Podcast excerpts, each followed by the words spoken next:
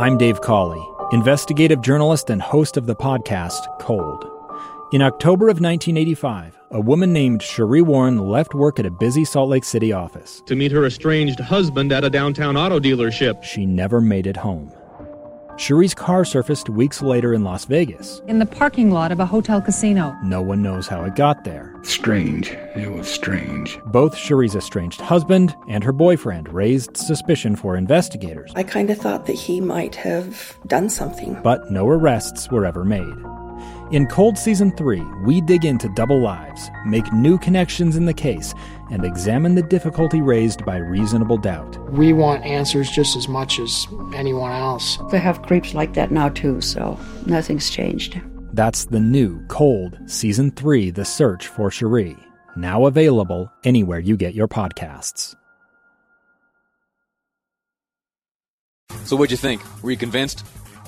Did that Brigham Young University researcher convince you that playing video games is safe? Or at least that it's safe for 90% of us? I'm still unsure. I'm still hesitant. It was beaten in my head so repeatedly growing up by mom and dad that, Lee, you play those video games, you're going to rot your brain, end up living in the basement. Now, I've softened a bit. How about you? Would you send me a note? 575 00 is the Utah Community Credit Union text line. 575 00 Utah Community Credit Union text line. And that study, which was authored by uh, the good doctor from Brigham Young University, my guest, uh, just before the news break there. You can find that linked on my Facebook page right now. That's Lee Lonsberry on Facebook. Uh, don't worry about my personal page. There's uh, there's a Facebook page they've made for me here at KSL News Radio. It's Lee Lonsberry, and you'll see a little logo for Live Mike, the name of this program. Click on that, then you'll find that study, and you'll find the findings and an article written to summarize all those findings. And let me know what you think. Are you convinced? Do you think it's a safe practice? Do you engage in it yourself? Have you found yourself playing more video games in the midst of this coronavirus era? I know many of my friends, they play, they connect similar to the way the son of that BYU researcher connects. You know, the video games today aren't like Pong of yesterday you can connect and do all kinds of online stuff. But listen to me, I'm describing something I don't even uh, play myself. Anyway, so let me move on. Let me move on to the sleeping habits of congressmen and women. No, I know. That sounds like uh, that sounds like fodder for the National Enquirer or one of those magazines, one of the gossip rags. Uh, no, this is different. This has to do with whether or not it's okay for members of Congress to, while in Washington D.C., on Capitol Hill, engaged in the people's business, if it's okay for them to spend the evenings in their offices. There's a member of Congress, Jackie Speier. She represents California's 14th congressional district, and she, for a long time, has made it her mission to convince the architect of the Capitol, that's the boss over the Capitol facilities out there in Washington, she has made it her mission to convince the architect of the Capitol that this practice ought to be abolished. Now, I know what you're thinking you remember a story. Uh, you remember a story like this from about 10 years ago when Jason Chaffetz first went to Congress. That's right. When Jason Chaffetz first went to Congress, he, th- this is no joke, when he was flying out to D.C. for the first time to commence his duties as an elected member of Congress, he stopped on the way at Smith's grocery store.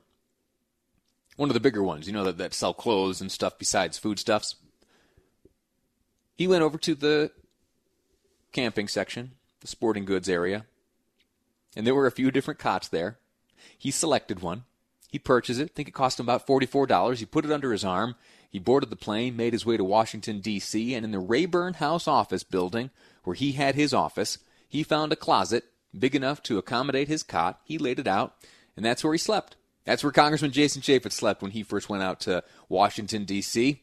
I'll let him explain why dollars a month by sleeping on a cot, priceless. I got three young kids getting ready for college. Are you kidding? I this got real expenses at home. The estimate is that somewhere between 50 and 100 members of Congress are sleeping in their offices these days, or they live in their office.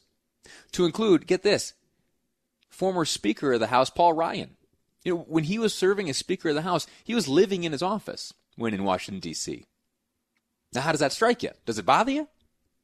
It bothers this member of Congress from California, Jackie Speier.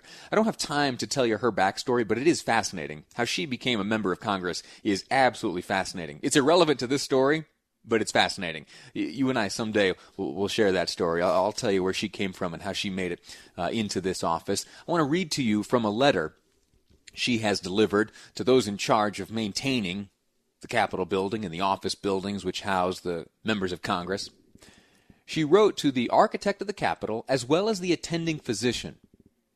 And she urges that out of current health and safety concerns, that they prohibit the practice of allowing members of Congress to sleep in their office.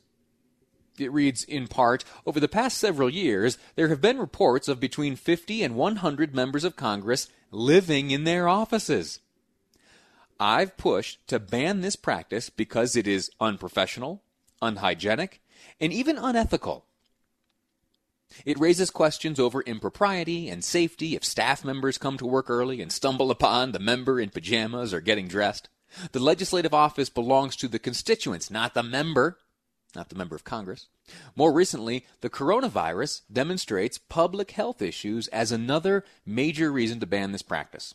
While the practice is de facto eliminated while the House is not in session, members are expected to return to Washington, D.C. in coming weeks, raising the urgency of addressing this problem. Congresswoman, I couldn't disagree with you more. And why is Lee Lonsberry qualified to say that? Well, because I was one of the staffers you mentioned in this letter of yours to the architect of the Capitol and to the attending physician. For five years, I was a staffer. I shared the hallways and the offices with these very members. Some of them have chosen to sleep in their office. They do so to save money. They do so to save time. And I think that if it's a, a practice that's undertaken earnestly and isn't just a, a way to get the cameras looking at you, as is the case for some, and maybe it was even the case for Jason Chaffetz, who knows? But there are members who genuinely do so, genuinely engage in this practice, sleeping in their office, to save money and to save time. Save time, they eliminate the commute, they can dedicate more time to the constituents they represent.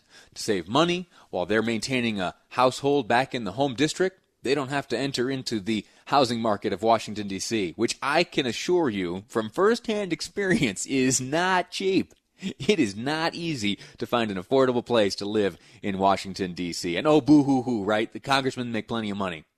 Well, some of them have kids. Some of them have college debt. Some of them have kids uh, who are in college. Some of them have uh, expenses. They make about $174,000 a year. And you want them to maintain two households. You can do it, certainly. You get creative. But they found a way around that, and they found a way to spend more time in the office, and I think they be, ought to be applauded for that. So, Ms. Speier, I hope that your request is met with a rejection, and I hope that these members of Congress who have found a way to both serve their constituents and reside and slumber in their office are able to continue doing so happily and peacefully, and I think all will be well. Going to take a break right now, and then I'm going to talk about Joe Biden. You remember him? Yeah, he's running for con- or running for Congress. He's running for president. He's been to Congress. He's done that. He'd like to be president. He'd also like to pay your rent and your mortgage. I'll give you the details next on Live Mike. I'm Lee Lonsberry, and this is KSL News Radio.